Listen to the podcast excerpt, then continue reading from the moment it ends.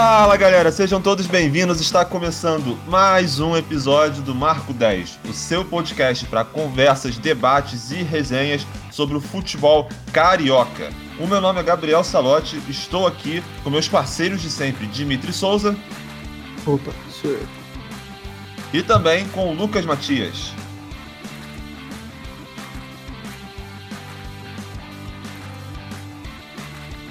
Exatamente, teve jogo de todo mundo, fim de semana de Brasileirão, Série A e Série B. Mas antes de começarmos, quero trazer o convite para você que está nos escutando, seguir a gente Fala, nas redes sociais, arroba Marco10 um. Podcast. Lá estamos, começamos a postar várias coisas maneiras, várias curiosidades interessantes, atualizações sobre os jogos, curiosidades. Então segue lá, que vai ser o seu portal sobre o futebol carioca. Bem, dito isso, Vamos começar então a falar dos times do Rio de Janeiro nesse fim de semana. O Vasco teve um jogo que teve um fim de muita emoção, conseguiu a virada para cima do Brasil de Pelotas ali na garra, na força, mas ainda tem alguns pontos a serem criticados. O Flamengo conseguiu vencer o América Mineiro por 2 a 0 e chegou a 15 jogos de invencibilidade na temporada. Número relevante, está com 6 pontos em dois jogos no Brasileirão. Botafogo ganhou do Remo por 3 a 0 O Fogão segue invicto na Série B com 7 pontos de 9 disputados. E o Bragantino e Fluminense, outro jogo suado que a gente vai falar aqui com requintes de emoção no finalzinho, em que houve o um empate ao final por 2 a 2 Pois bem, então, vamos na ordem em que os jogos aconteceram. Vamos começar na segunda divisão, cobrindo o jogo entre Brasil de Pelotas e Vasco da Gama. Dimitri, o Vasco conseguiu a virada em cima do Brasil de Pelotas. Foi a primeira vitória do time na Série B. Acho que isso deve ser comemorado e foi comemorado pelo torcedor. Mas ainda assim, acho que dá para identificar algumas falhas no sistema de jogo vascaíno. Foi, de um modo geral, foi um jogo bem sofrido para o Vasco, não é, Dimitri? Qual a sua opinião? Dá sim, obviamente dá, porque mesmo tendo sido uma vitória importante e não sei se merecida é a palavra, pela. Mas foi tipo. O Vasco continuou mostrando aqueles mesmos problemas que a gente vinha falando, né? O, a, a pressão na saída de bola do sobre o Vasco, né? Do time adversário sobre o Vasco, se tornou o maior problema do Vasco depois do, do da bola aérea, né? Que a gente via falando que a, que a bola aérea era, era o maior problema do Vasco. E se mostrou agora que o Vasco tem uma, uma deficiência pior ainda, que é a saída de bola, né? O primeiro gol do. Quer dizer, o único gol né, do, do Brasil de Pelotas sai numa uma jogada errada do, do Galarza, né? Ele tenta sair com a bola, perde e aí contra-ataque rápido do, do Brasil de Pelotas com, com dois jogadores na, nas costas do, do, do Michel, que estava improvisado lá de lateral. E e aí abre o placar num, num vacilo do Vasco e não foi o único vacilo, né? Porque a gente teve outros vacilos do Vasco que poderiam ter dificultado mais ainda o jogo pro, pro Cruz Maltino, né? Que fez um primeiro tempo abaixo, né? O segundo tempo também não foi muito legal, mas conseguiu, né? A gente teve o Ricardo Graça no primeiro tempo tirando uma bola que o Vanderlei já estava vendido no jogo, né? Acho que ele tira, ele não tira debaixo da linha, mas ele tira de frente pro gol, né? E a bola ia entrar de qualquer jeito. Foi uma foi um gol que, que o Ricardo Graça acabou fazendo, né, pelo Vasco. E assim, eu senti o Vasco, sei lá, não conseguindo criar muito no primeiro tempo, aquele mesmo Vasco de sempre que a gente vem falando. E aí, o, no, no, no intervalo, o, Cabo decide tirar o, o Michel de improvisado, né, que não estava não tava dando mobilidade, estava muito lento e tal. Até na transmissão estavam falando que teve um contra-ataque até do Vasco que acho que é o Jabá, vai sair no, na, em velocidade, aí tem um cano na frente, ele decide tocar no, no Michel que estava passando, só que o Michel, porra, parece uma pedra correndo.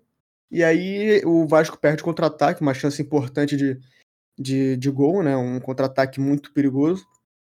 E aí ele tira o Michel, bota o Riquelme e tira o, o Galarz e bota o Juninho, que para mim os dois entraram bem, né? O Juninho para mim eu acho que assim, se ele se, ele tivesse feito gol, algum gol ou sei lá, o Daniel Amorei, sei lá, para mim acho que o Juninho foi o, o cara que mudou o jogo, tá ligado?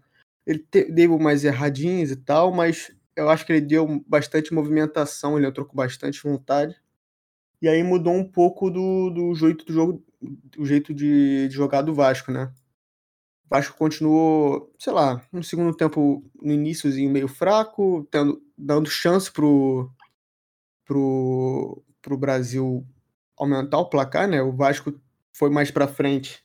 E assim, continuou errando muito passe, né? Tipo, e assim, toda vez que o Vasco era pressionado pelo Brasil de Pelotas, era um, um Deus nos acuda, né? Teve uma chance lá que, se eu não me engano, pela direita. Eu não vou lembrar se era o Léo Matos ou se era o Ricardo Graça, mas eu acho que era o Ricardo Graça, que ele foi pressionado, roubaram a bola, e aí cruzaram e, e o, deixaram o, o, atacante lá deles livre para cabecear. Ele deu um peixinho sozinho no meio da área, e aí, por sorte, ele cabeçou para fora. E aí o, o Cabo decide trocar, né? Ele decide botar o, o Amorim no lugar do Léo Jabá e o Morato no, no lugar, acho que do Peck, se eu não me engano. E aí, por, em pouco tempo, o Vasco conseguiu abrir o. fazer o empate e conseguir a virada, uma virada importantíssima para três pontos cruciais aí para o Vasco. Exatamente, três pontos cruciais que vieram muito mais na garra, no abafa ali no finalzinho do jogo do que qualquer outra coisa.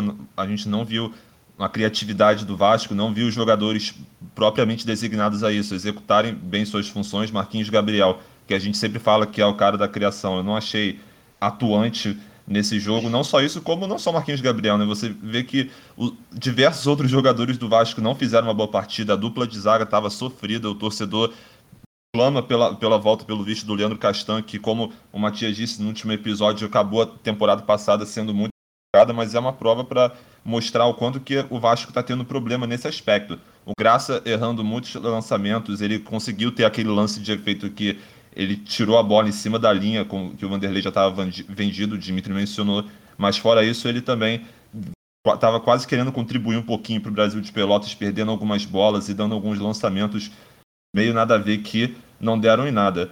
Mas e também passa por eles essa questão de que o Vasco está com muita dificuldade na saída de bola. Isso é um problema que a gente vem vendo desde o início da Série B. Realmente, o Vasco parece que não sofre mais gol mesmo de bola aérea, que era o grande problema da equipe, mas passou a sofrer muitas chances perigosas com a questão da saída de bola errada. E o, o, gol do, o primeiro gol do, do, Brasil de Pelotas e o único também saiu assim, com o erro do Galarzo, o Hernando faz, fazendo gol contra. E, bem, fora isso, o Vasco também demonstrou não ter criatividade, até que foi um time combativo, um time que tentou marcar em cima, mas ainda assim, tendo a bola, não tinha nenhuma efetividade nas suas chances. A escolha do Michel na lateral esquerda não foi legal. Dessa vez no ataque, o Jabá e o Peck eles foram escalados no mesmo posicionamento que deu certo no segundo tempo do jogo do Vasco contra o Boa Vista, mas achei que, que foi uma partida bem, é, abaixo dos dois. Quer dizer, o Jabá ele até apareceu algumas vezes, mas errando na maioria delas. E o Peck, em alguns momentos, tentou trazer a individualidade dele, mas simplesmente não era o suficiente. Galarza muito mal, mais uma vez, ao lado do Rômulo, é, inclusive, além do gol que ele acabou dando para o Brasil de Pelotas, ele também teve outros erros bobos no meio de campo, na condução do jogo ali, muitos passes errados e acabou sendo substituído pelo Juninho, que eu vou concordar com o Dimitri, mudou o jogo, foi o cara que, que fazia a conexão da defesa com o ataque de uma forma veloz, dinâmica, empurrando o próprio time para cima no segundo tempo. Inclusive, se esse primeiro tempo do Vasco foi muito ruim em todas essas questões, saída de bola errada, criação inexistente, segundo tempo isso mudou um pouquinho de figura, até por conta dos jogadores que saíram do banco de reserva. Todo, todos eles praticamente mudaram o jogo. Né? O Riquelme entrou melhor que o Michel e deu mais mobilidade para a lateral esquerda. O Morato e o Daniel Amorim não tem nem o que falar. Foram os caras que saíram do banco e conseguiram fazer os dois gols da virada. E o Juninho, como eu acabei de mencionar, foi o cara que deu essa mobilidade para o meio-campo no lugar do Galarza, que fez uma péssima partida. Bem, como eu falei, foi uma virada muito mais no abafa do que na técnica. O Vasco já tem alguns jogos que. Assim, que o Vasco até ganhou esse jogo, ganhou também contra o Boa Vista na ida, e o empate na volta garantiu a classificação do time para a próxima fase, mais uns putos no bolso. Mas de qualquer forma, o desempenho ainda é muito abaixo do que a gente estava esperando para esse Vasco na Série B, muito abaixo se a gente for comparar o que o Vasco jogava na, no campeonato estadual. time tem que melhorar. Eu acho que o time tem elenco para isso. E vamos aguardar para ver quais vão ser os próximos passos do Marcelo Cabo, porque se você depender para ganhar no Abafa o todo o jogo num campeonato difícil como é a Série B, vai ficar difícil. O Vasco até que demonstrou que tem garra, o time foi para cima, mas ainda assim, isso pode não ser o suficiente dentro de outros cenários nos próximos jogos da Série B, que como acabei de falar, vai ser um campeonato bem difícil. Você, Matias, fala para mim, cara, o que, que você achou do Vasco? Acabou sofrendo, mas conseguiu a virada ali no final e conseguiu levar os, a primeira vitória da Série B para casa, mano. É, primeiro, estão me ouvindo bem? É sempre bom lembrar, né? que bom. Não, o Vasco vocês já falaram tudo, né? Tá passando por, por essa reformulação aí. Parece que agora tá regredindo o trabalho do, do Marcelo Cabo, né?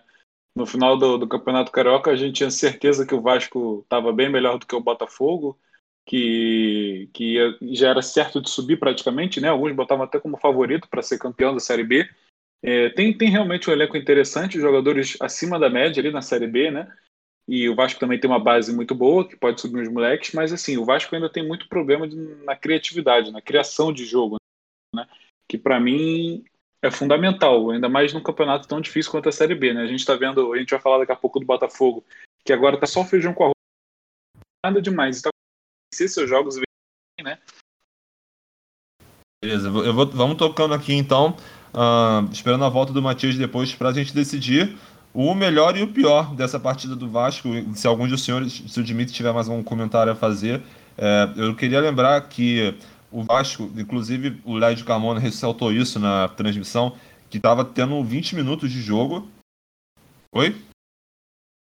Opa. Show de bola. Tava tendo 20 minutos de jogo, já estava 1 a 0 no placar, o gol foi aos 10 e o Vasco ainda não tinha dado um chute ao gol.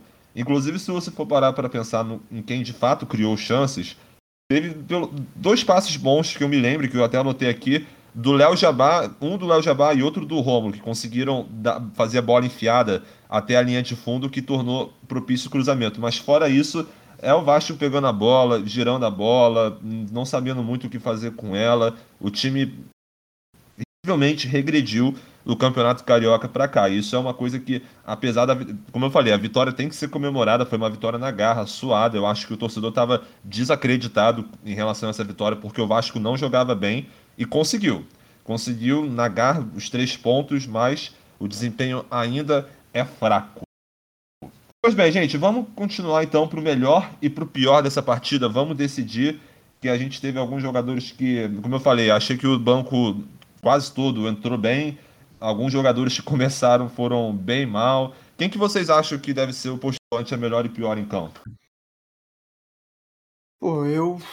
Assim, eu tinha falado lá no início, lá com vocês no, no, no WhatsApp, lá quando teve o gol do, do Brasil, que o Galarza tava mal e aí ele ainda entregou a paçoca, tá ligado?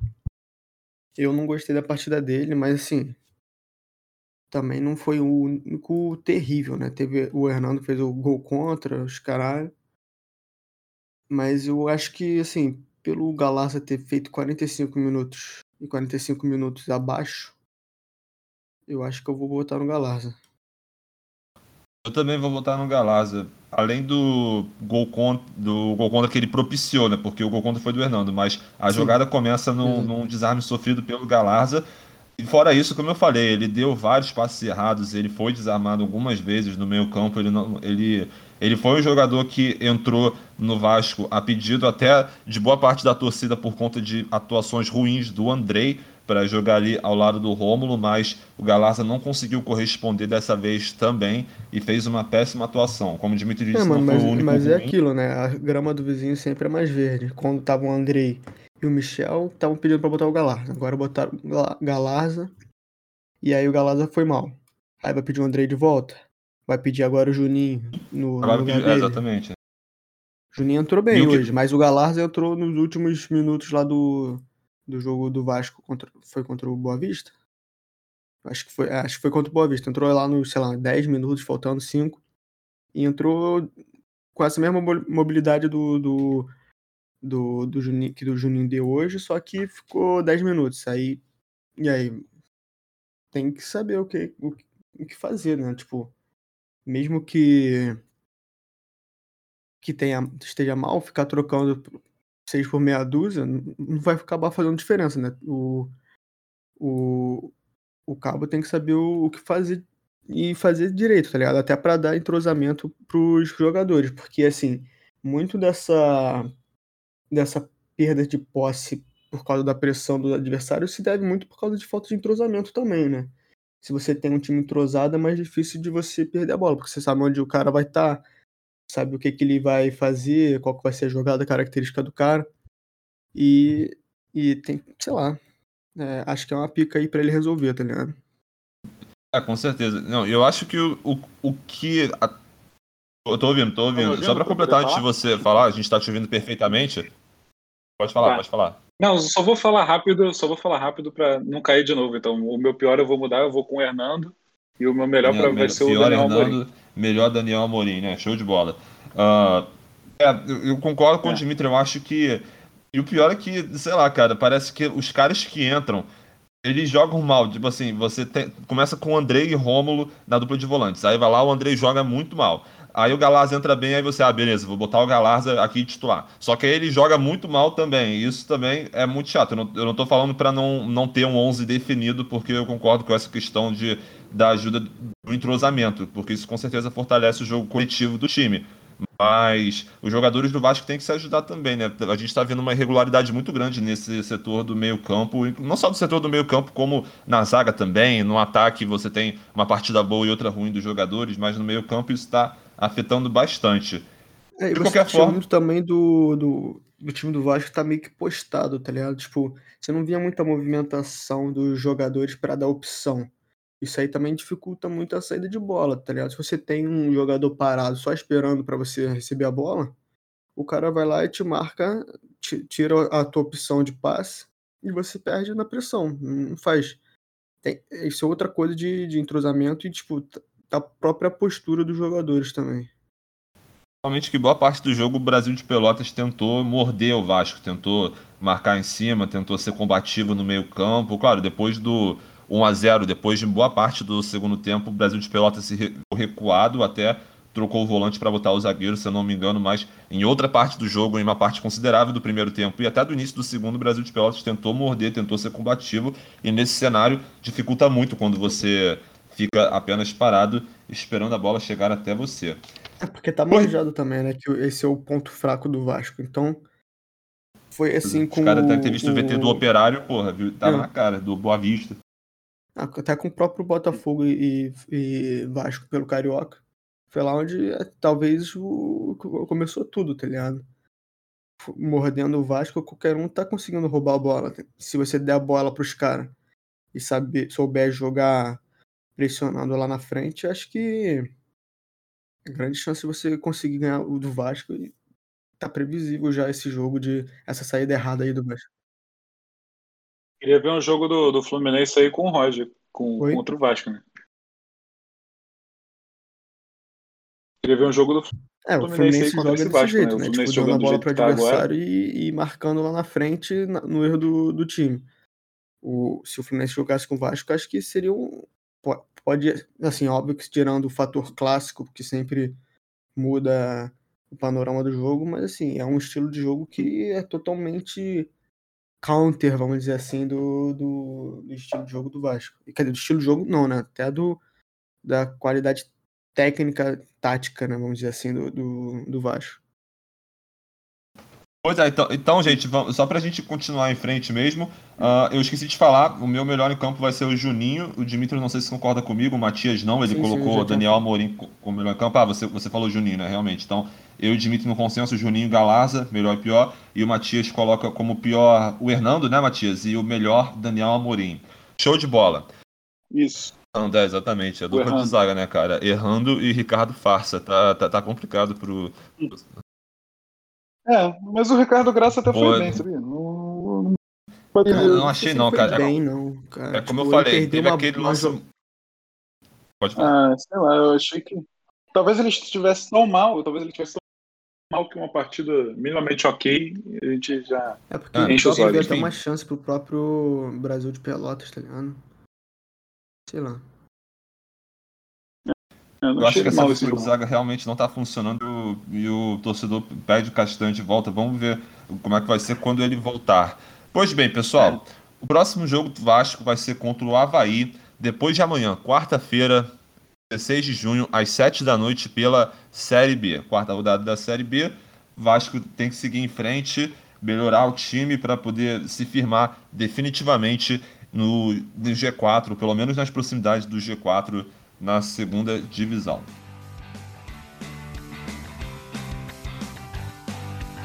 Show de bola. Então vamos falar agora do Flamengo. Indo agora para a Série A, o Flamengo jogou contra o América Mineiro e conseguiu a vitória por 2 a 0. Um jogo que foi parcialmente bem controlado pelo Flamengo, onde o América Mineiro não teve grandes chances e o Rubro Negro conseguiu se firmar superior. E como eu falei, são, é uma meta interessante até, 15 jogos de invencibilidade na, na temporada.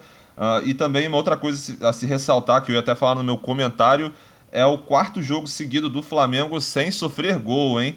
Uh, a gente que vinha falando bastante desse aspecto parece que está encontrando um pouquinho os rumos. Vale lembrar que o Flamengo teve uma série de desfalques, o, o Pedro está com Covid, depois você teve alguns outros jogadores na seleção.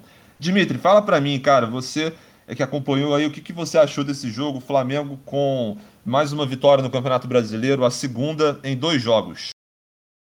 Um, eu achei um jogo bom, considerando.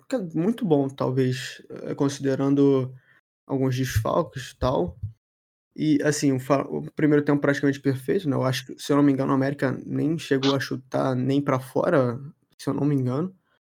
E o Flamengo muito bem no, no jogo, tá ligado? Um, o, o Vitinho, eu achei ele bem, tá ligado? Bem taticamente, distribuindo bem a bola, deu um, um belo passe pro, pro gol do Bruno, Bruno Henrique. Se eu não me engano, acho que ele começa a jogada do, daquele pênalti impedido, se eu, não, se eu não me engano, que o Bruno Henrique sai de frente com o goleiro. E aí o goleiro faz a, faz a falta. E, cara, eu acho que assim, destacar, destacar desse jogo diferente do que a gente vem destacando do Flamengo vai ser complicado, porque foi um jogo padrão, né? O Flamengo apertando, mordendo sempre e tomando, nem, nem deixando o adversário tomar conta do, do jogo, né? O Flamengo jogando sempre tomando, sempre assim, cercando a área do, do, do América, e quando o América saía era um perigo para o América, porque o Flamengo tinha um contra-ataque muito, muito, muito forte, né? O primeiro gol do Flamengo saiu no contra-ataque, numa roubada de bola de eu não lembro quem. E aí uma, uma boa tabela aí do, do, do Vitinho com o Bruno Henrique. E o segundo gol, um gol bonito, né? Do, do talvez não bonito, mas tipo um gol de, de quem sabe, do Rodrigo Muniz, que ele faz um pivô muito bem feito. Ele que é jovem, mas, porra, se mostrou bastante forte nesse, nesse lance, né? Que ele segura o jogador. E, de novo, né? Outra assistência do Vitinho. Ele segura bem o jogador, faz o giro muito bem. E, e bate, porra, cruzado muito. Porra, acho perfeito, né? Se não me engano, se ele fosse um pouquinho mais, acho que batia na trave. Então, uma finalização perfeita do, do, do Rodrigo Muniz. E aí, continua o jogo, o Flamengo atacando, o, o, o Curitiba, o América não conseguindo criar nenhuma jogada efetiva aí contra o Flamengo. E aí, porra, bola na, no travessão do Gerson, os caralho. Podia ter sido 3 a 0 que seria bom, porque eu botei 3 a 0 no palpitômetro, né? Por pouco aí, Flamengo, o, eu não dou uma distanciada maior ainda na, na galera. Mas foi isso. Três pontos aí a mais bons. Podia ser 3 a 0 para ficar mais feliz no palpitômetro. E é isso. Não tem muito mais do que destacado. Não teve nada de diferente nesse jogo, vamos dizer assim. Pois é, outra ah, vale destacar, Flamengo... destacar também né, que últimas partidas do Gerson pelo Flamengo, né? Ele que também fez é, uma boa partida, pra, na, na minha opinião. É, eu concordo. Talvez eu coloque o Gerson como melhor em campo. Achei que ele fez uma ótima partida, um domínio muito grande do meio-campo, fazendo bons lançamentos, acionando bem os jogadores ali no ataque, além daquele chute no também. travessão. Exatamente, aparecendo. Ele, aqui, além do chute no travessão, teve também uma outra finalização que ele não conseguiu concluir, mas o chute no travessão foi por muito perto que ele não coroou a sua ótima atuação ao lado do Diego, que é outro monstro que conseguiu se reinventar bastante nessa posição e está fazendo uma ótima temporada pelo Flamengo. Achei sim uma ótima atuação do, do Flamengo, com certeza. Controlou o jogo do início ao fim. Como eu falei, esse é o quarto jogo seguido do Flamengo sem tomar gol. A gente vinha falando nos episódios anteriores do podcast que, em certo ponto, era muito fácil marcar gol no Flamengo, você não precisava se esforçar para fazer o gol no Flamengo e parece que isso está começando a mudar. Isso se deve, claro, ao retorno do Diego Alves, que inclusive garantiu que essa meta de quarto jogo seguido se pudesse continuar fazendo aquelas de boas defesas contra o Palmeiras, inclusive aquela defesaça no chute do Luiz Adriano, e nesse jogo não foi muito exigido. Fora ele, eu lembro também do, da dupla de zaga, Rodrigo Caio e William Arão, dois ótimos zagueiros, o Arão também se reinventando nessa posição, dando ótimas atuações há um tempinho. E dessa vez eles também mandaram bem juntos.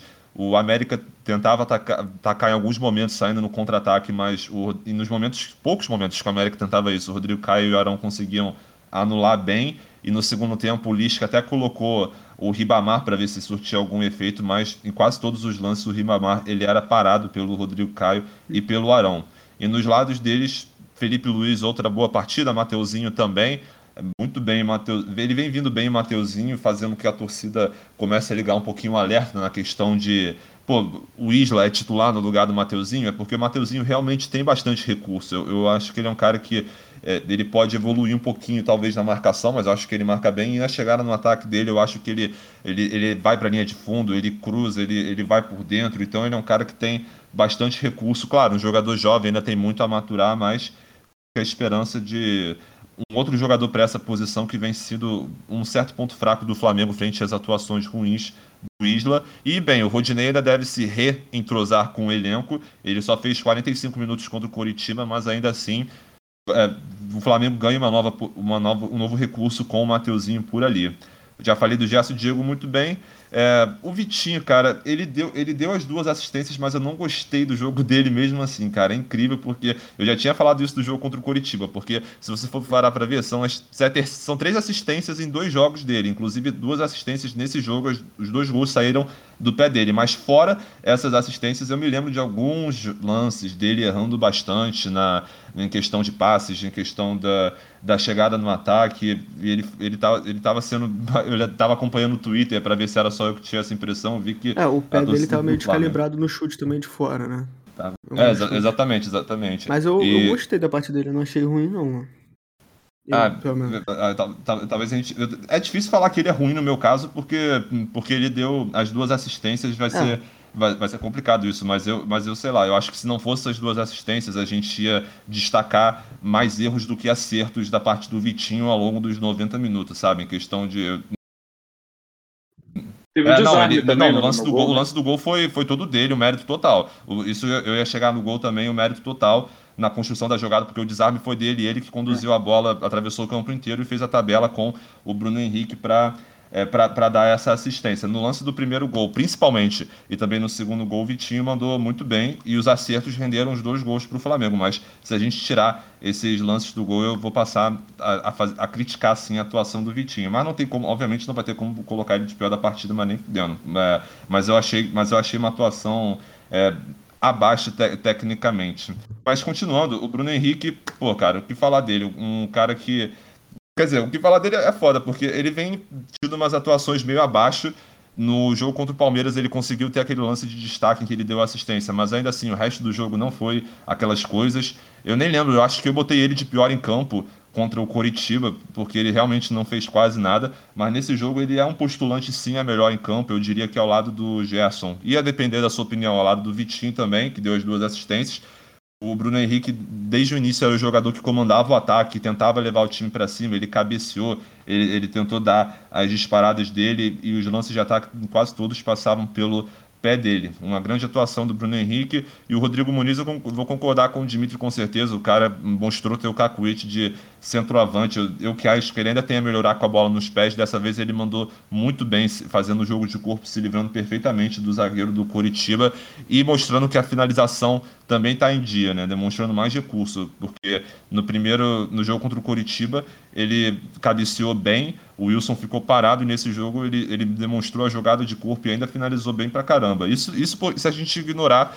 claro, o que ele já mostrou no Campeonato Carioca, porque ele também já fez golaço no Campeonato Carioca, tipo aquele que ele pega, porra, de prima, a bola vai é, na gaveta. O cara, o cara tá mandando muito bem e também é mais uma opção grata que aparece para o Flamengo numa posição que nesse momento está precisando, né? O, Gabigol é, com a seleção, que, tá? É, Pode falar. Que, dá, que ele dá conta de quando o Pedro estiver na seleção olímpica, ou o próprio Gabigol, no, talvez na, na seleção olímpica também, né? Que ele tem idade. Se mostrou uma boa, uma boa opção, né? Um bom reserva aí. É, pois é, o Gabigol vai ficar, vai ficar longe um tempinho ainda. A Copa América começou ontem também, com o Brasil é, ganhando da Venezuela por 3 a 0 inclusive com o Gabigol marcando gol. Mas vamos ver, o Pedro ele tá, é, ele tá com Covid, né? E vamos ver quanto tempo demora para ele retornar. O, e o Gabigol também, ele vai voltar sim, mas está com esse embrólio atualmente, um mal-estar muito grande entre o Gabigol e o Flamengo por conta por conta dele ter falado que estava com aquele desconforto, mas aí ele não se apresentou, e aí ele apareceu treinando com a seleção, e todo mundo ficou puto. Mas enfim, o Flamengo tem que tirar coisas boas dessa vitória, com certeza. Nossa, é, exatamente. Gabigol, Gabigol é do forção da saída do Flamengo, aquela matéria que eu sei no outro negócio, é brincadeira. Mas o Flamengo conseguiu controlar o jogo do início ao fim, conseguiu demonstrar muita superioridade, me fortaleceu no bolão, é, botei 2 a 0 consegui cravar essa aí é, no palpitômetro e vamos ver. O, uh, o Flamengo tem, tem, vai conseguir. O Flamengo vai conseguir manter esse nível, mas uma coisa é fato. O a gente criticou várias coisas no time do Rogério Senna, e não foi não, o Rogério Senna também está com Covid, não foi ele que comandou nem esse jogo nem o anterior. Mas os aspectos estão começando a melhorar. O time está começando a ter boas, bons recursos para a criação de jogadas e o erro de sofrer gol, por enquanto, está neutralizado. Matias, e tu, cara? Tu, parece que estou te ouvindo bem agora, cara. Então, quero ouvir mais da sua maravilhosa voz. Fala, fala para mim, cara. É, o que, que você achou dessa vitória do Flamengo? Não, então, é... então, eu só tenho a concordar com vocês porque eu não vi o jogo, né? Eu, eu fui na nossa escala e eu estava vendo o jogo do Botafogo. Então, pelo que eu vi, li de análises depois, foi mais um jogo de Flamengo, né? Mais uma, uma boa atuação do Gerson aí para deixar mais ainda os torcedores com saudade antecipada, né? E um discordando do Gabriel, eu ouvi muita gente falando bem do Vitinho. Então, assim, é, talvez seja um pouco de ranço aí da sua parte, Gabriel. Eu acho que você Beleza. precisa rever sua, seus conceitos. Mas, mas enfim, é, é isso, assim, o, o, que vocês falaram aí parece que tá, tá tudo certo, tudo bate aí, tudo condiz com o que eu já li. E eu faço da palavra de vocês aí. Perfeitamente, Matias. Oi? Ainda bem que eu falei que você ia me pagar cenzão. Não é isso, eu parei de falar mesmo. É, perfeitamente, cara. Essa questão do Vitinho, é, vamos, vamos, botar, vamos assistir o jogo do VT nós três juntos qualquer dia, filho, pra eu provar o meu ponto, pra eu gritar cada vez que ele erra a porra de um passe. Mas tudo bem. Mas acho que é mais fácil uh... olhar os melhores momentos e ver que ele deu, deu duas assistências aí. Pô, mas aí a sua análise fica completa se você olha só os melhores momentos e ignora 85 minutos de jogo, né? Mas, mas tudo bem. O. O Flamengo, então, vai voltar. Ah, melhor e pior, gente. Eu já ia esquecendo. Não, podia, podia mesmo. Por isso que eu falei que não tem como botar ele pior em campo. Mas a gente tem que lembrar que se você dá duas assistências, se você passa o resto do jogo todo fazendo, é, errando muitos passes e tomando muitas decisões erradas, você também tem que ser levado em conta na análise, né? Que foi a impressão que eu tive, que eu vi que muita gente também ficou puta com isso na, nesse momento. Mas, enfim. Vamos continuar então, vamos passar para o melhor e pior. Vamos decidir aí o melhor e pior em campo. Alguém quer começar? Porque eu já dei um pouquinho da palhinha do meu, cara. Eu acho que o Gerson jogou muito bem. Eu acho que ele deu dinamismo para o campo muito grande. Ele deu presença, ele deu lançamentos bons, ele deixou jogadores na cara com seus passes, ele teve presença no ataque. Ele teve aquele chute no travessão que também, infelizmente, não entrou. O meio-campo tomou conta do meio-campo, como sempre. E ainda está nessa nessa, nesse clima de despedida entre ele e a torcida do Flamengo. Vou dar essa aí pro, pro Gerson, de melhor em campo. E pior, cara, é, vai, vai, vai, sobrar pro Michael, né, cara? Infelizmente, porque eu nem achei que ele fez uma partida ruim, é, porque ele até tentou e conseguiu acertar ações, mas é, você vai dar para quem, bem sabe? acionado no segundo tempo, tá ligado? Oi? Eu achei ele que foi bem acionado no segundo tempo. Não, exatamente. Eu achei que ele fez, eu achei que ele fez uma partida é, boa, principalmente no segundo tempo, exatamente. Mas assim, se a gente for ver a escalação, É, pô, Rodrigo Muniz fez gol, Vitinho deu duas assistências, Bruno Henrique participou, Gerson Diego não tem o que falar, Rodrigo Caio, Arão Soberanos, Mateuzinho, Felipe Luiz. Aí, cara, é foda, tá ligado? Não, não fez nada. É, pô, tá, tá, mas, mas, podia, mas pior que. É, pode ser, né? Porque o João Gomes acabou entrando ali depois, mas. Não sei, mano. Eu, não, eu, não, eu realmente não queria dar essa pro Michel, mano. Mas pode ser que seja o João. Pode ser que seja. Se a gente for pegar dos jogadores que saíram do banco, não sei. Pode ser que seja. João Gomes mesmo. O que, que você acha, Dimitri? Ah, pode ser, mano. Eu não achei o Michel ruim pra você dar o pior em campo pra ele, não. É, é, que eu, é que eu acho que essa parada de você dar pro, pro cara que vem do banco é meio sensível. Aí, aí eu não sei. É porque, é porque é foi um jogo que para mim foi nivelado por alto. Significa que o elenco todo, é, pelo menos os 11 iniciais, jogaram muito bem. E aí vai ter que acabar, digamos, sobrando um ali, tá ligado? Mas dá para quem saiu do banco também é uma opção, né? É, o João, o João Gomes se fudeu no Sofá Score. Do Sofá Score, o pior é o Diego. No SofaScore, o pior é o Diego. No SofaScore, é, se você for levar em conta. Então, se você for levar em conta quem saiu do. É, exatamente. Nota, não, mas se né? você for levar em conta quem, quem, veio do banco, o João Gomes também recebe, recebe a pior nota nesse ah, é caso. É verdade. Aí fica. No, no SofaScore, sim, ele teve 15 minutos de jogo. É, acho meio complicado. É, botar o pior com 15 minutos de jogo talvez seja Vacina. Vai querer botar 100, então? Porque não teve, tipo, um pior, talvez um é, cara, melhor, é, no máximo. Bora, então. Então bota tu, bota ah, tu. Ah, não, tem que ter. O desafio é esse, tem que eleger um.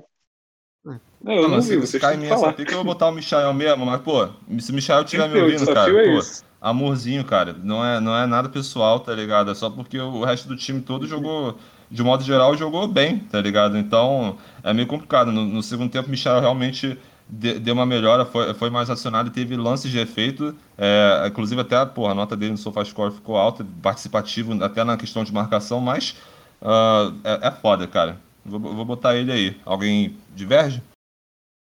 Ah, eu vou divergir então. Eu vou. Eu vou ah, concordar com vocês. concordar com quem agora? Tá, o João eu Gomes? Vou... Não, mano, o João Gomes não tem nem como botar, cara. 15 minutos de jogo aí, acho que acho errado você avaliar o em todo por, por isso. E os outros que saíram do banco saíram. Os, o, o Rian Luke entrou aos 40 e, os outros, e o René e o Max entraram aos, aos 45, tá ligado? Do segundo tempo. Aí é complicado. Então. Ah, mano, foda-se. Vai, vai, ter que ser o Michael mesmo, né? Vou botar é, o Diego Alves, então, porque ele não, não fez muitas defesas. Pode ser? Pode, pode ser, então, beleza. É, e você, Matias? Fala, fala então, mano. É, eu vou. E o teu melhor em campo é quem mesmo, Gabriel, então. Que eu gosto Cara, mais... eu tava querendo botar o Gerson, mas acho que pelo critério de desempate, acho que eu vou botar o Vitinho, cara, pelas assistências. Acho que foi importante. Show de bola, show de bola. Deu duas assistências, foi melhor em campo de acordo com o Dimitri. Eu vou botar o Gerson, nós dois concordamos Michel pior em campo. E o Matias, desculpa, Matias. É, eu de bola, então. com você, Gabriel. Ah, Porque eu gosto mais de você do que do O cara que não jogo tá concordando contigo.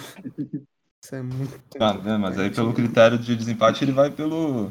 Não, lá no, lá no consciente ele sabe quem entende mais de futebol, né, papai? É que sou eu, né? Do cara. Ele. Ah, tá. Beleza. Ah, quem tá na frente aí dos placares mesmo, só pra ter uma ideia. Pô. Ué, irmão, o líder na terceira rodada, o líder do Brasil. No ano passado era o Vasco. no final? É. Ah, meu Vasco. É, exatamente. Líder. Pois bem, então vamos continuar em seguida, indo voltando agora, no caso, para a segunda divisão. O Botafogo conseguiu ganhar bem do Remo, né? Pelo menos no, pelo placar. O Fogão conseguiu aplicar um 3 a 0 e chega à sua segunda vitória em três jogos, pelo menos nesse iníciozinho ainda do campeonato, se firmando relativamente ali no, na galera de cima. O Rafael Moura falou em entrevista que a meta já foi, já foi batida para o iníciozinho, que a meta é sete pontos a cada quatro jogos. Foi, foi uma parada dessas que eu li.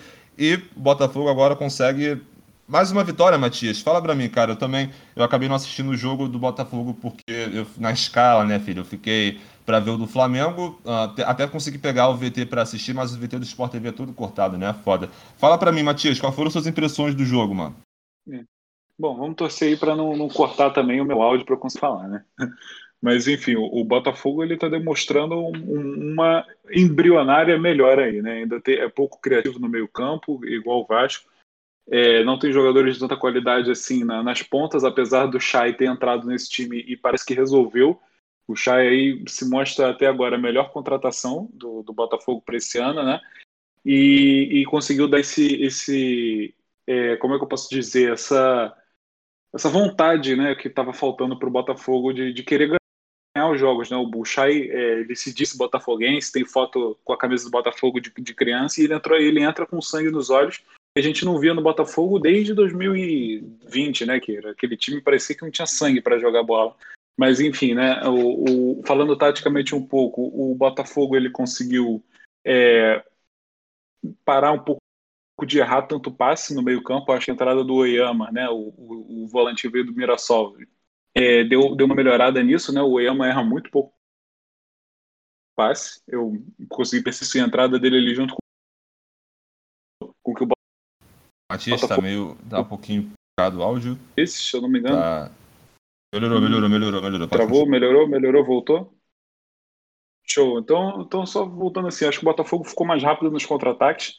Talvez também por causa do Chay e do Varley, que não é um lateral, jogando de lateral, melhorou isso, né? E também contou com uma partida muito inspirada aí do Rafael Navarro, que conseguiu dar uma assistência e fazer um gol no final, que, que ajudou bastante o Botafogo, que vem mostrando essa melhora aí e que se, se mantiver assim tem tudo para subir, né? A gente falava isso no Carioca também que eles começaram bem, mas vamos ver se o Buchamusca vai conseguir manter o time jogando nessa qualidade para no final do ano conseguir pelo menos subir, né?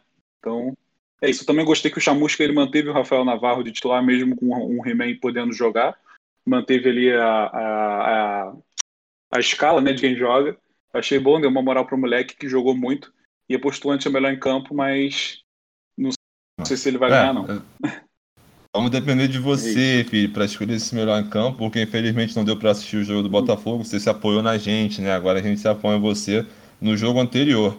Mas pelo que eu vi do jogo também, eu peguei os melhores momentos e o VT para assistir. O Botafogo é, pa parece que, pelo menos no, no, lance do primeiro gol, em alguns momentos do, do, primeiro e do segundo tempo, voltou aquele Botafogo que a gente falava que poderia ser mais correto no Campeonato Carioca, que é o Botafogo com menos posse de bola. Inclusive, se a gente for olhar as estatísticas, o Botafogo encerra com um pouquinho menos de posse de bola que o Remo. Acho que foram 40, 45 ou 55, alguma coisa assim, uhum.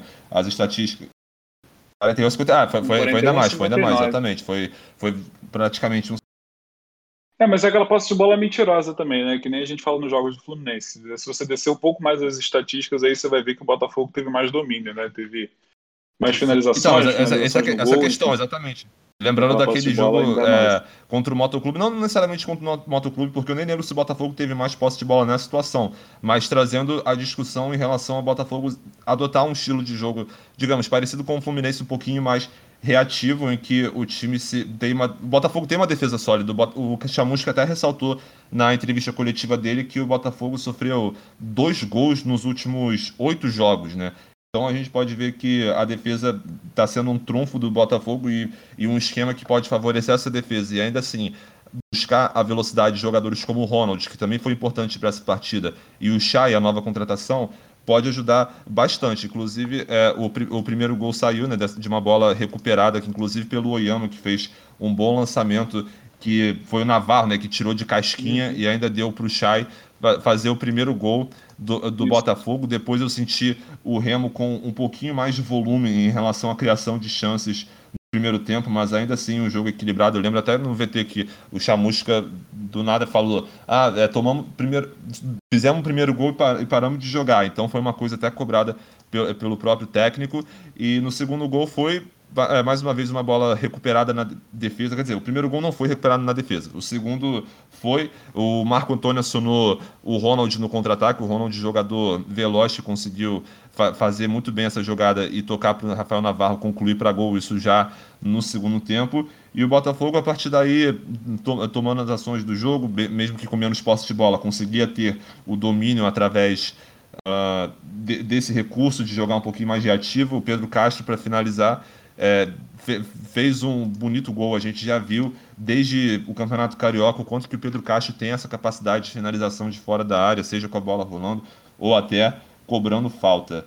Bem, ao longo do jogo, eu acho que o Botafogo ainda demonstra indícios de que pode melhorar, mesmo com o placar expressivo, ainda vejo que. Eu não sei se o, o abuso do Botafogo para lançamentos é algo deliberadamente falado, orientado pelo Chamusca para isso, mas eu acho que o Botafogo ainda tenta conectar muito a defesa ao ataque através de lançamentos. Eu não sei se essa é a melhor alternativa que eu gosto futebol, que eu gosto, que eu acho correto para o futebol, mas vai saber, né? Nesse caso, ah, em algumas ocasiões deu certo. O Oyama, inclusive, se você for parar para ver no primeiro gol, fez algo parecido.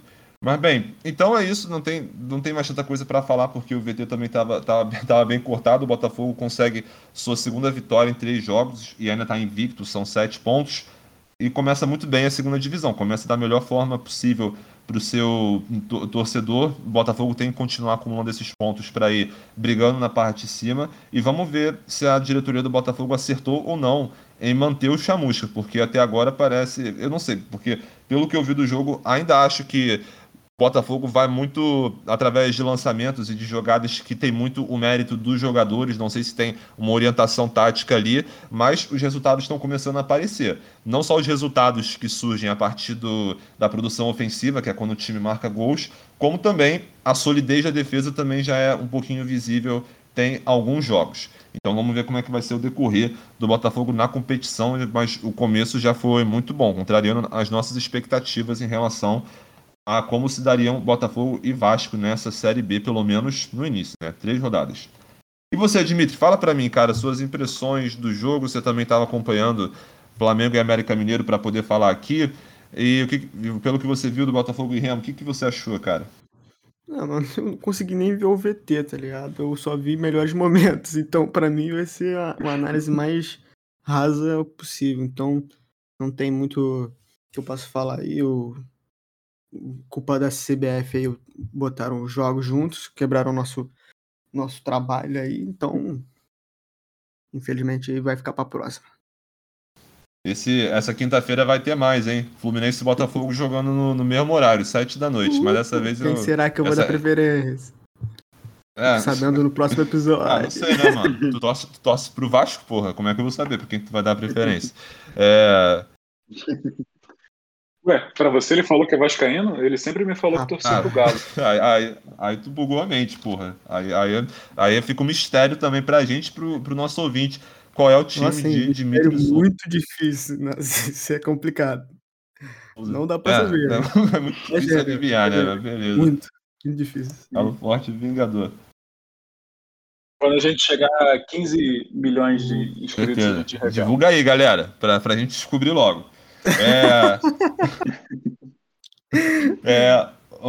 Então, Matias, salva a gente, cara. Melhor e pior, Botafogo e Remo. Qual a sua opinião? Quer dizer, o melhor se a gente for seguir pelas, pelo resultado do jogo, o Navarro deu um gol e uma assistência, né?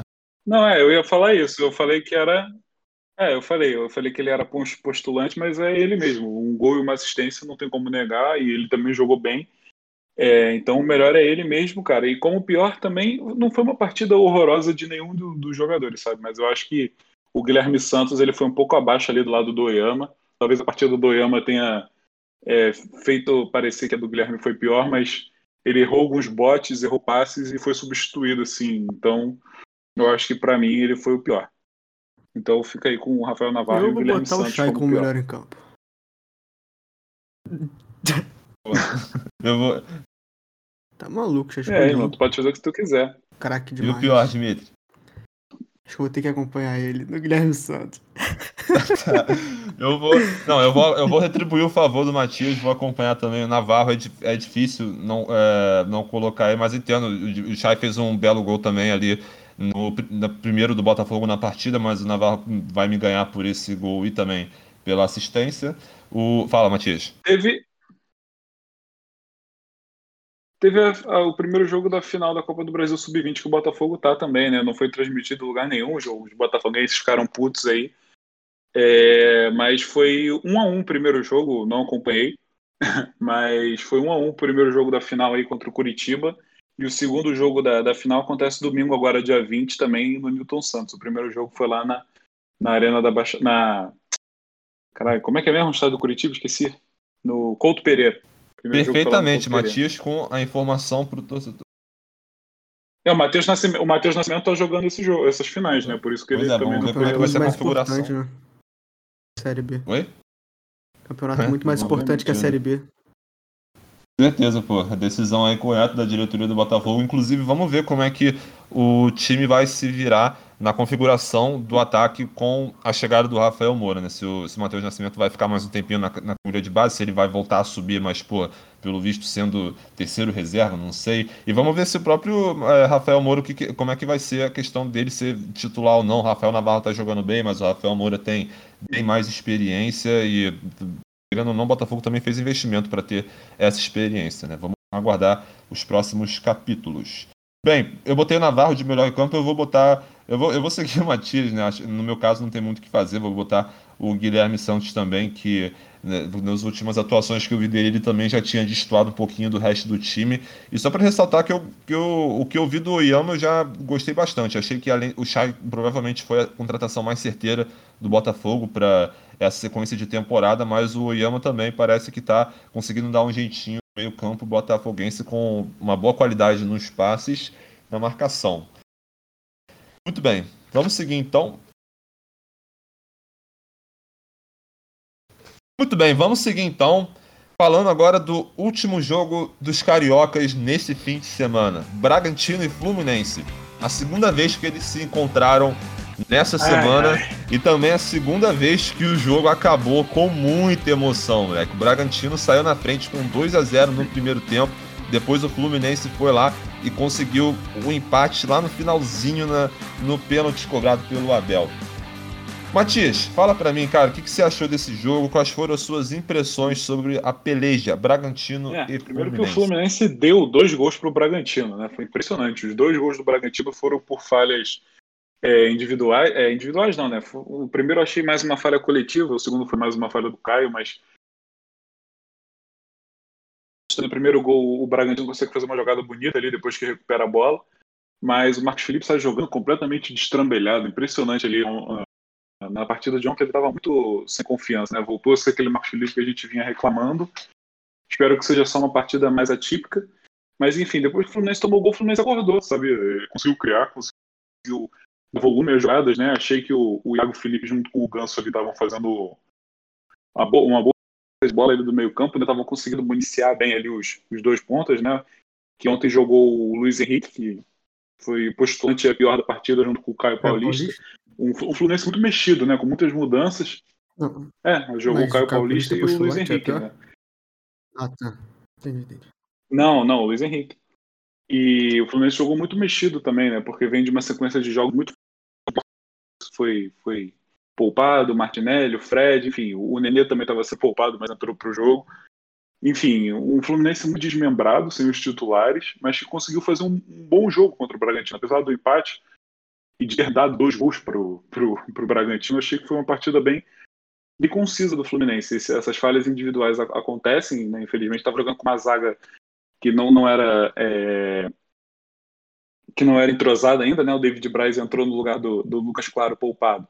E também na- no meio-campo entrou o Wellington no lugar do Martinelli, que também não fez uma partida boa. O Wellington, achei que no primeiro gol é, também teve uma parcela de culpa dele. A, maior, a parcela de culpa maior aí foi do Marcos Felipe de ter errado aquele passe, mas no, no gol o Lucas Evangelista ele recebe a bola, se prepara, ajeita o corpo e chuta, sabe? Então foi muito lenta, muito lenta, muito lenta a marcação do Fluminense. Enfim, mas aí no, no segundo tempo o Fluminense melhora, principalmente o Caio Paulista. O Caio Paulista faz, para mim, faz dois jogos assim. No primeiro tempo ele é um jogo da nota 3 e o segundo um jogo da nota 7. Consegue fazer o gol ali que, que, que desafoga um pouco, né? Faz o 2 a 1 e depois começa o Fluminense começa a martelar bem, martela, martela. Tem o, a volta do Claudinho também lá pro, pro Bragantino, mudou muito a configuração do jogo, né? A gente viu os dois jogos da Copa do Brasil, o Bragantino sem o Claudinho de uma forma e agora com ele de outra. Então o Fluminense também contou bastante sorte né, no, nesse jogo. O Claudinho errou chutes ali, umas finalizações que normalmente ele não erra, né? Chutou umas para fora, umas foi na mão do Marcos Felipe. Mas enfim, e no finalzinho do jogo contou com a sorte aí também do, do- da entrada do Nenê para quando saiu, enfim, depois eu volto. É, a entrada do Nenê que cruzou e conseguiu um pênalti, né? e a gente conseguiu ouvir na hora do, do, do pênalti o, o Roger gritando Abel, Abel, Abel, mandando o Abel bater, que bateu muito bem, conseguiu empatar o jogo no finalzinho.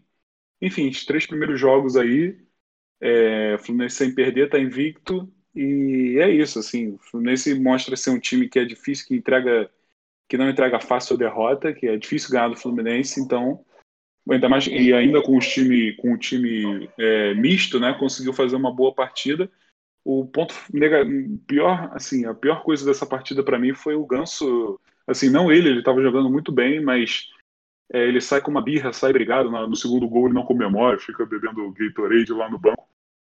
Enfim, acho que cria um, cria um estresse, uma ruim desnecessário nesse, nessa, nesse momento da temporada que espero que o Roger e os companheiros dele lá no, no vestiário consigam resolver isso de, de uma forma é, que fique boa para os dois lados. Né? Também achei esquisito o Ganso ter saído com 65 minutos de jogo, né? logo no início do segundo tempo, para a entrada do Bobadilha. Assim, ninguém entendeu. Né? Na hora que o Bobadilha estava aquecendo, todo mundo achou que ele ia tirar o Abel. Mas, enfim, ele tirou o Ganso que vinha fazendo um bom jogo, deixou ele mais puto ainda. Né? enfim, foi uma situação chata aí que aconteceu. Essa, essa questão do, do Ganso bebendo Gatorade ali na comemoração, eu nem tinha reparado essa questão. É, eu, acho que, eu acho que é importante porque a gente sempre ressalta aqui o quanto o grupo do Fluminense é unido e, e bem, vamos, vamos aguardar os próximos capítulos, Fih, ver como é que isso interfere. Mas falando do jogo em si, eu acho que Bem, o saldo que a gente pode tirar dessa semana de Bragantino e Fluminense é um, um, Fluminense que consegue a reação e consegue ser um time, como o Matias falou, competitivo e que, e que não realmente não desiste na vitória e que faz o possível e o impossível para ir atrás dos resultados que o Fluminense precisa, que no caso da quarta-feira conseguiu ser raçudo o suficiente para segurar o ímpeto do Bragantino e conseguir a vaga no, no mata-mata da, da, Copa do Brasil, me, mesmo com o Bragantino conseguindo a virada ali no final, e dessa vez, mesmo saindo perdendo por 2 a 0 um resultado, uma situação bem mais adversa, conseguiu martelar uh, o segundo tempo quase todo para buscar um empate, um empate importante fora de casa contra um time que sempre se mostra competitivo nos seus domínios. Né? O Bragantino no Nabiab Shedid consegue mandar muito bem, é um, é um mandante respeitável, digamos assim, na Série A, e o Fluminense sai com o time, jogando com um time misto, ainda mais consegue sair com um ponto importante de lá. O, os erros na saída de bola com certeza foram o que mais custaram para o Fluminense. Aí a gente vai ter uma análise parecida com a do jogo do, do Vasco. No, no primeiro gol, o Marcos Felipe acabou dando aquele, é, aquele lançamento que não, foi, que não foi bom. E o Bragantino, a partir daí, conseguiu construir a sua jogada até aquela baita finalização que foi o primeiro gol. E no segundo gol também, né? É, e a gente já viu que o Roger não quer que saia jogando é, com o goleiro, né? Exatamente. Se você quiser entender isso, vai lá no, no nosso, na nossa rede social. Arroba Marco 10 Podcast, acessa lá. Ele tá explicando, vai lá ver. Com, é. com as palavras do próprio. Uh, e, bem, e, e, exatamente, o Roger ficou muito puto com essa situação. Depois, os comentaristas e os repórteres de campo ressaltaram que o time evitou até tocar a bola para o Marcos Felipe por conta, na saída de bola, por conta dessa orientação.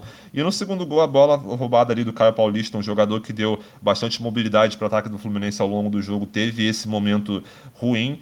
E, bem, é, Achei, achei que foi certa falha do Marcos Felipe esse segundo gol. A bola foi muito. Não sei se os companheiros concordam, a bola foi assim, bem embaixo dele. Eu concordo que o chute foi forte, assim, mas eu, eu achei que ele, ele deu. Foi realmente uma instabilidade do Marcos Felipe nesse jogo, coisa que a gente já vinha ressaltando, porque ele teve o um momento dele de instabilidade nos jogos contra o Flamengo, onde a gente concordou que ele falou nos três gols, e contra o River Plate. Aí depois, desde esses jogos, ele passou a ser importante pra caramba pro Fluminense, inclusive no jogo de quarta-feira, pô, que a gente considerou ele o melhor da partida, contra o Cuiabá também. Eu não, acho que a gente não botou ele de melhor da partida, mas ele salvou nos últimos três nos últimos três finalizações do Cuiabá, ele fez boas defesas, mas dessa vez ele acabou entregando a bola para o primeiro gol do Bragantino e também, é, claro, que não foi diretamente culpa, como o Matias falou, teve toda uma jogada coletiva bem trabalhada do Bragantino após o passe errado do Marcos Felipe e depois, uh, embora o erro maior também possa ser considerado do Caio Paulista por ele ter perdido a bola e gerado o contra-ataque, eu achei que pode ser interpretado sim uma falha do Marcos cara, Felipe. eu acho que não. Esse segundo um gol. gol assim, de cara a cara com o centroavante, para mim nunca é culpa do goleiro. Não, a culpa, não, eu não, não quis dizer que não, é culpa do goleiro, eu sabe? Eu tô, eu tô falando em relação é, é a assim, que ele poderia ter feito Cara, eu acho que o segundo que dá, gol dava pra ele pegar. A situação né? está de cara a cara pro goleiro. O cara tava centralizado de frente para você. As possibilidades de chute. Cara, não é que ele saiu mal, cara. Não tinha como sair melhor que aquilo. Ele sai. Ele sai... É, mano, mas é porque ele saiu dele, fechando o máximo é. de ângulo possível, cara. Ele tava fechando os lados, o mais. Hã? É, ele tava mal. Ele saiu abrindo não, não, os braços, fazendo o X, né? Que é uma, uma saída de, de goleiro muito típica do, do handball. Você, ah, você sai fechando o máximo de ângulo possível, só que você se deixa, deixa as pernas abertas, né? E aí no. É, ele também ficou com medo ali de, de ser driblado, uhum. né? O, o, é o Arthur, né, que faz o gol. Ele chega batendo então, direto. Isso, é, isso também complicou ele. ele. Tava... Mas eu acho que é, ele podia Cara, ter ficado é, mais. É, é muita possibilidade que o atacante tinha lá. Então acho que ele tentou ao máximo tirar essas possibilidades. Tanto que a bola ainda bate no pé dele. E assim, Gol de, de, de, Passar por baixo me pegou, me pegou demais, cara. Eu achei que o goleiro que a gente viu na quarta-feira, que fazendo aquelas defesas absurdas, eu, eu, acho que o Marcos Felipe poderia ter feito. Ele tentou fazer o que estava ao alcance dele ali, mas é, eu, eu achei que foi relativamente falha. Eu nem tinha reparado nessa questão que o Matias falou em relação a sair mal ou não, mas é, eu achei que ele podia ter sido melhor sim. Pô, mano, mas continuando, lá, só para depois tipo, passar. Quando, se, se, você, se um centroavante perde um gol naquela, na cara do goleiro a culpa é do centroavante, não é um mérito do goleiro, tá ligado? Eu acho que. Quer dizer, é mérito do goleiro de ter pego, mas é muito mais culpa do centroavante não, depende, porque aquela que, do, ele fez, goleiro é. de, de, não ter agarrado. Então, eu acho injusto você botar esse segundo na, na conta dele. O primeiro sim, mas o segundo não.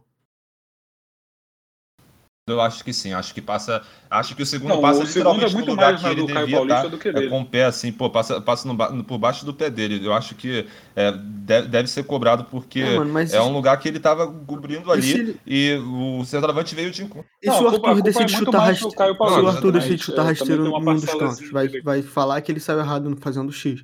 É uma técnica de saída de goleiro, cara. Você vai... Não, é, não aí, ia ser, aí ia estar tá mais fora do alcance dele. Só que dessa vez chutou, praticamente a bola foi morrendo no meio do gol, sabe? No, no lugar que ele devia estar tá cobrindo. Não, Mas enfim. Uh... Cada um pensa de um jeito aí. É, eu acho, eu acho que não. Pois é, é. Tranquilo, eu acho que é. Só para continuar. Então, não, não é não, culpa dele, não, desculpa. É culpa, culpa dele não é, não, pô. É, como você falou, a situação é, exatamente. A culpa é do Não, mas, é o culpado principal. É óbvio que era um gol defensável. É óbvio que era um gol defensável, mas eu acho que se é. o, o, cara, o Arthur pede, é muito mais culpa dele do que seria, tipo, se ele pegasse. Você entendeu? Beleza. É, antes de passar a bola para o só para continuar mesmo, para encerrar o meu, o meu comentário, é, péssima partida do Luiz Henrique também, realmente é, é um puta do postulante a, a, a pior em campo. Uh, errou quase tudo que praticamente tudo que tentou. E bem para ressaltar que o Fluminense voltou voltou conseguindo transformar sua posse de bola em mais chances no segundo tempo porque o Fluminense no primeiro tempo até que depois, principalmente depois do primeiro gol o Fluminense começou a morder mais começou é, a ter mais a bola inclusive teve a chance do do, do Ganso no, no travessão, da cabeçada dele, mas no, no, segundo tempo achei que foi o momento que o Fluminense começou a prensar é, mais, de, de chegar mais ao, ao gol no, no, abafa ali e também, e também em, bo, em boas jogadas e, e conseguiu o, o, gol, o gol que diminuiu a diferença ali e em seguida o gol também de pênalti que, que foi ali convertido pelo Abel Hernandes. Mas eu acho que o grande o que fica do Fluminense, além do ponto, é a demonstração de que o time tem muita garra e muita disposição para conseguir reverter eh, resultados adversos. Conseguiu segurar o ímpeto do Bragantino no meio da semana, garantindo assim a vaga da Copa do Brasil, e agora consegue voltar para casa com os, o ponto na bagagem, um ponto importante. E você, Dimitri, fala para mim, cara, suas opiniões sobre o jogo aí, o que, que você achou? Mano, acho que já foi. Menos essa aí do goleiro que a gente já falou. Você pediu. Cara, acho que foi basic... Vocês já falaram tudo, né? Vocês só passaram a, a pipoca aí pra mim pra pra terminar, porque não tem mais nada, mano. É, foi isso. O Fluminense sofreu um gol muito rápido, uma falha de, de marcação parecendo o Vasco, uma falha de, de, de, de saída de bola, né?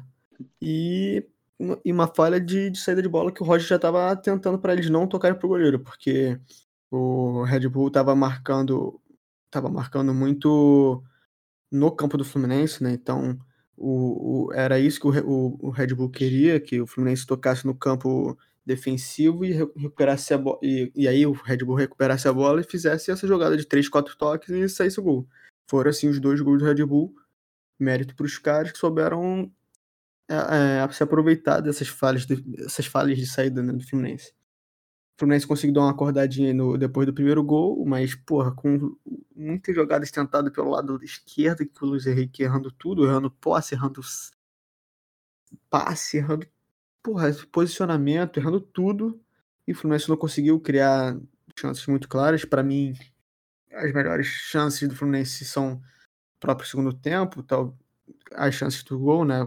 Não foram bem chances, foram, foram dois cruzamentos, né? Primeiro, um cruzamento de escanteio, uma raspada aí, e o gol. O segundo foi um lance do que o Nenê foi cruzar na área, já no tudo ou nada, né? O Roger, depois de, de tirar o Ganso para botar o Bobadilha e deixar o time praticamente num 4-2-4, talvez tenha percebido a merda que tenha feito, e aí, porque o Fluminense ficou muito perdido no meio de campo, não consegui, o Red Bull, eu escutava o, o, o técnico do Red Bull, o, porra, o Barbieri, já ia falar Mancini.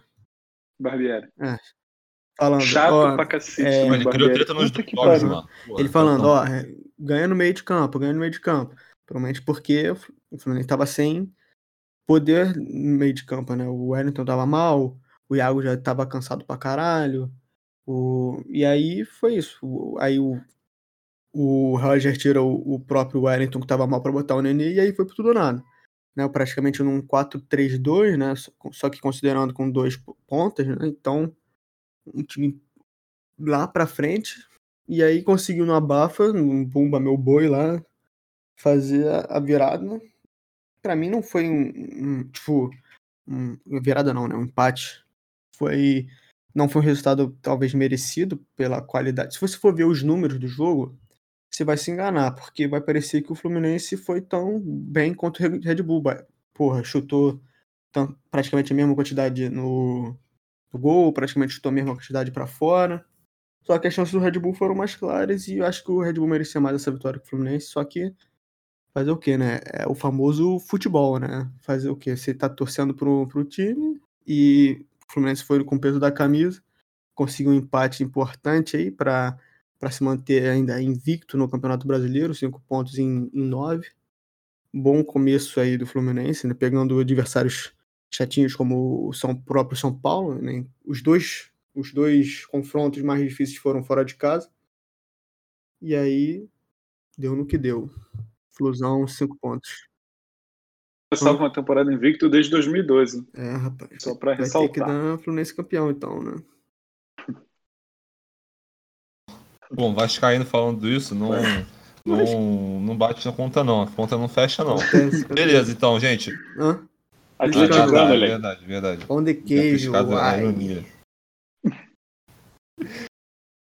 Nossa. Beleza. É, pessoal, melhor e pior em campo, Bragantino e Fluminense. Alguém quer Pior se Luiz manifestar primeiro? Eu não quero, não. competindo Ah, eu- bastante com o Wellington. Ah, já o puxou, né? ficou mais, menos tempo que o Wellington fazendo. Assim, eu falei no, no primeiro tempo lá no, no, no grupo, porra, o Luiz Henrique, pior em campo disparado. Aí o Caio Paulista entregou o gol. Puta, se bem que o Caio Paulista também entregou a paçoca agora, me complicou. Só que o Caio Paulista faz um segundo tempo bem acima, né, do, do, do primeiro. E o Wellington continua bem abaixo e jogou bem mais que o Luiz Henrique. Só que eu achei o Luiz Henrique deu mais raiva de assistir. Então eu vou botar ele como pior aí. É, o, é, o Wellington e o Luiz Henrique aí estão disputando mesmo um contra o outro, mas eu vou com, com o Wellington, porque no primeiro Eita, o robôzão chega Ih, Tá travando, Matias?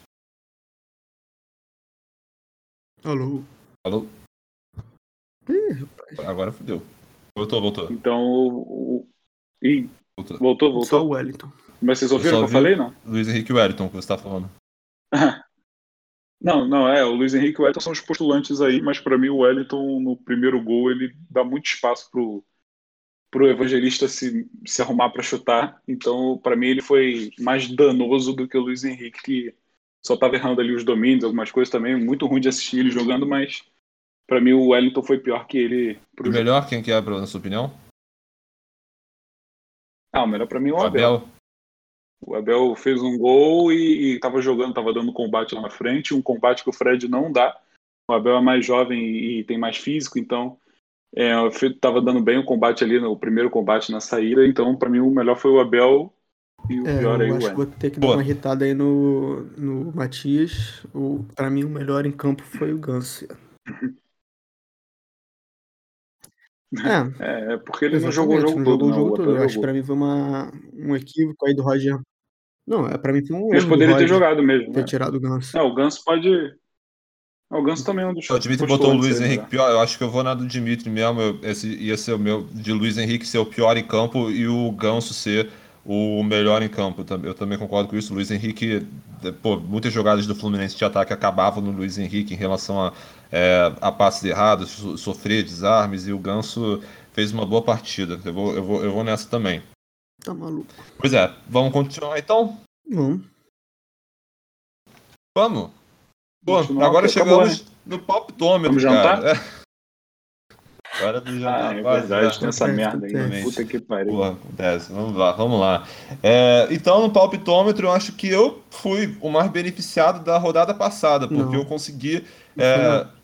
Não, na verdade não. Na verdade foi um empate técnico, na É. verdade, porque Técnico o não, Dimitri gravou empate, no uma. caso, né? eu- Não tem mais do que isso, né? É, é, eu, não- eu- é que eu não, não parei pra fazer a soma Dá nesse aspecto, porque.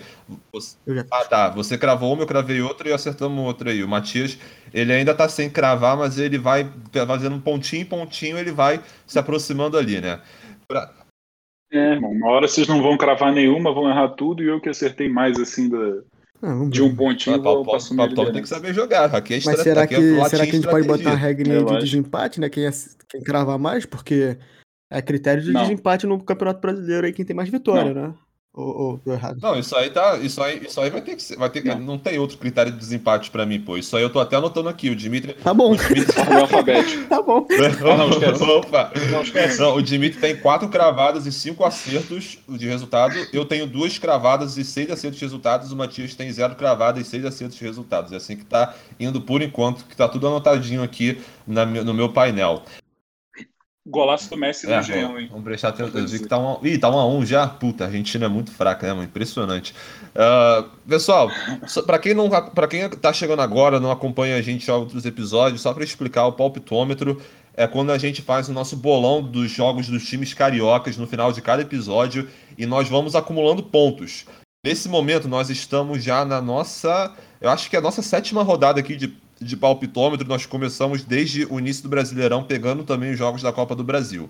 Quem crava o resultado ganha dois pontos e quem acerta se é vitória, empate ou derrota ganha um pontinho. Na última rodada, eu, o Dimitri conseguiu cravar o 2 a 1 do Vasco em cima do Brasil de Pelotas e o Matias acertou que ia ser vitória.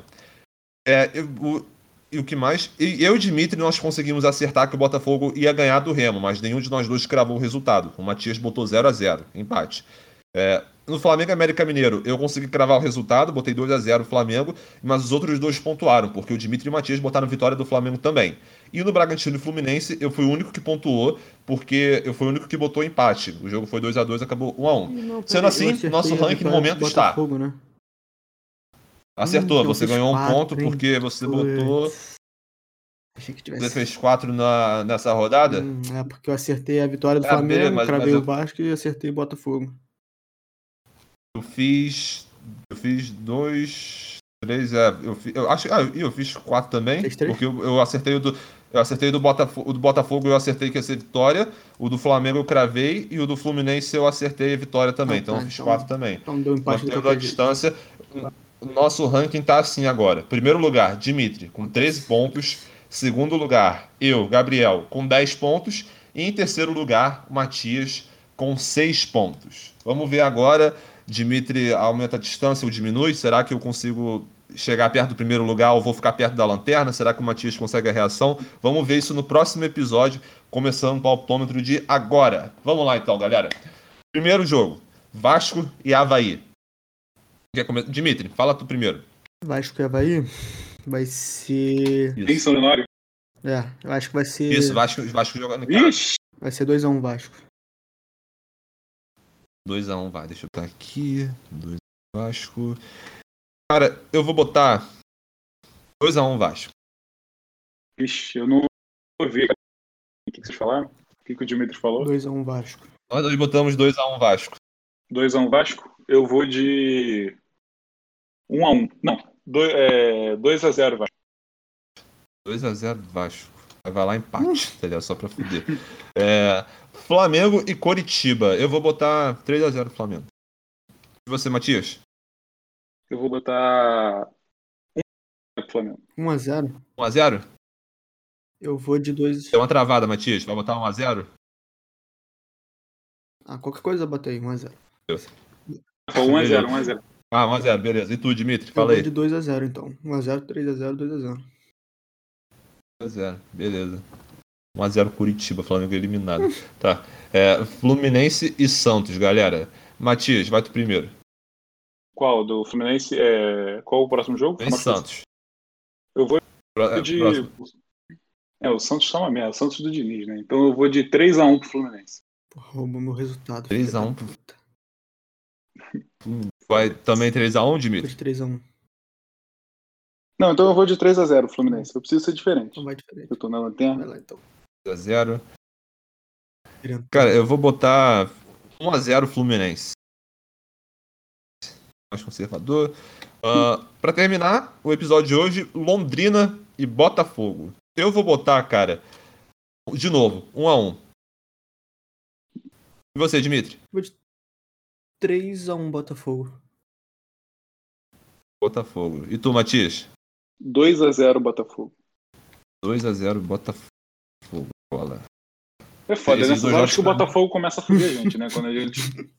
4x0 Londrina. Não, ah, vocês eu não sei, tipo, quem, mais me fode é o Vasco, mano, essa porra. Inclusive no Brasil de Pelotas e Vasco. Eu botei 1x0. Não, botei o quê? Botei 1x1, isso aí. Aí quando o Vasco empatou, eu, meu Deus do céu, isso aí. Aí dois minutos depois, virada. Porra. Acontece, aí, acontece. Aí foi pro Dimitri. Acontece, acontece.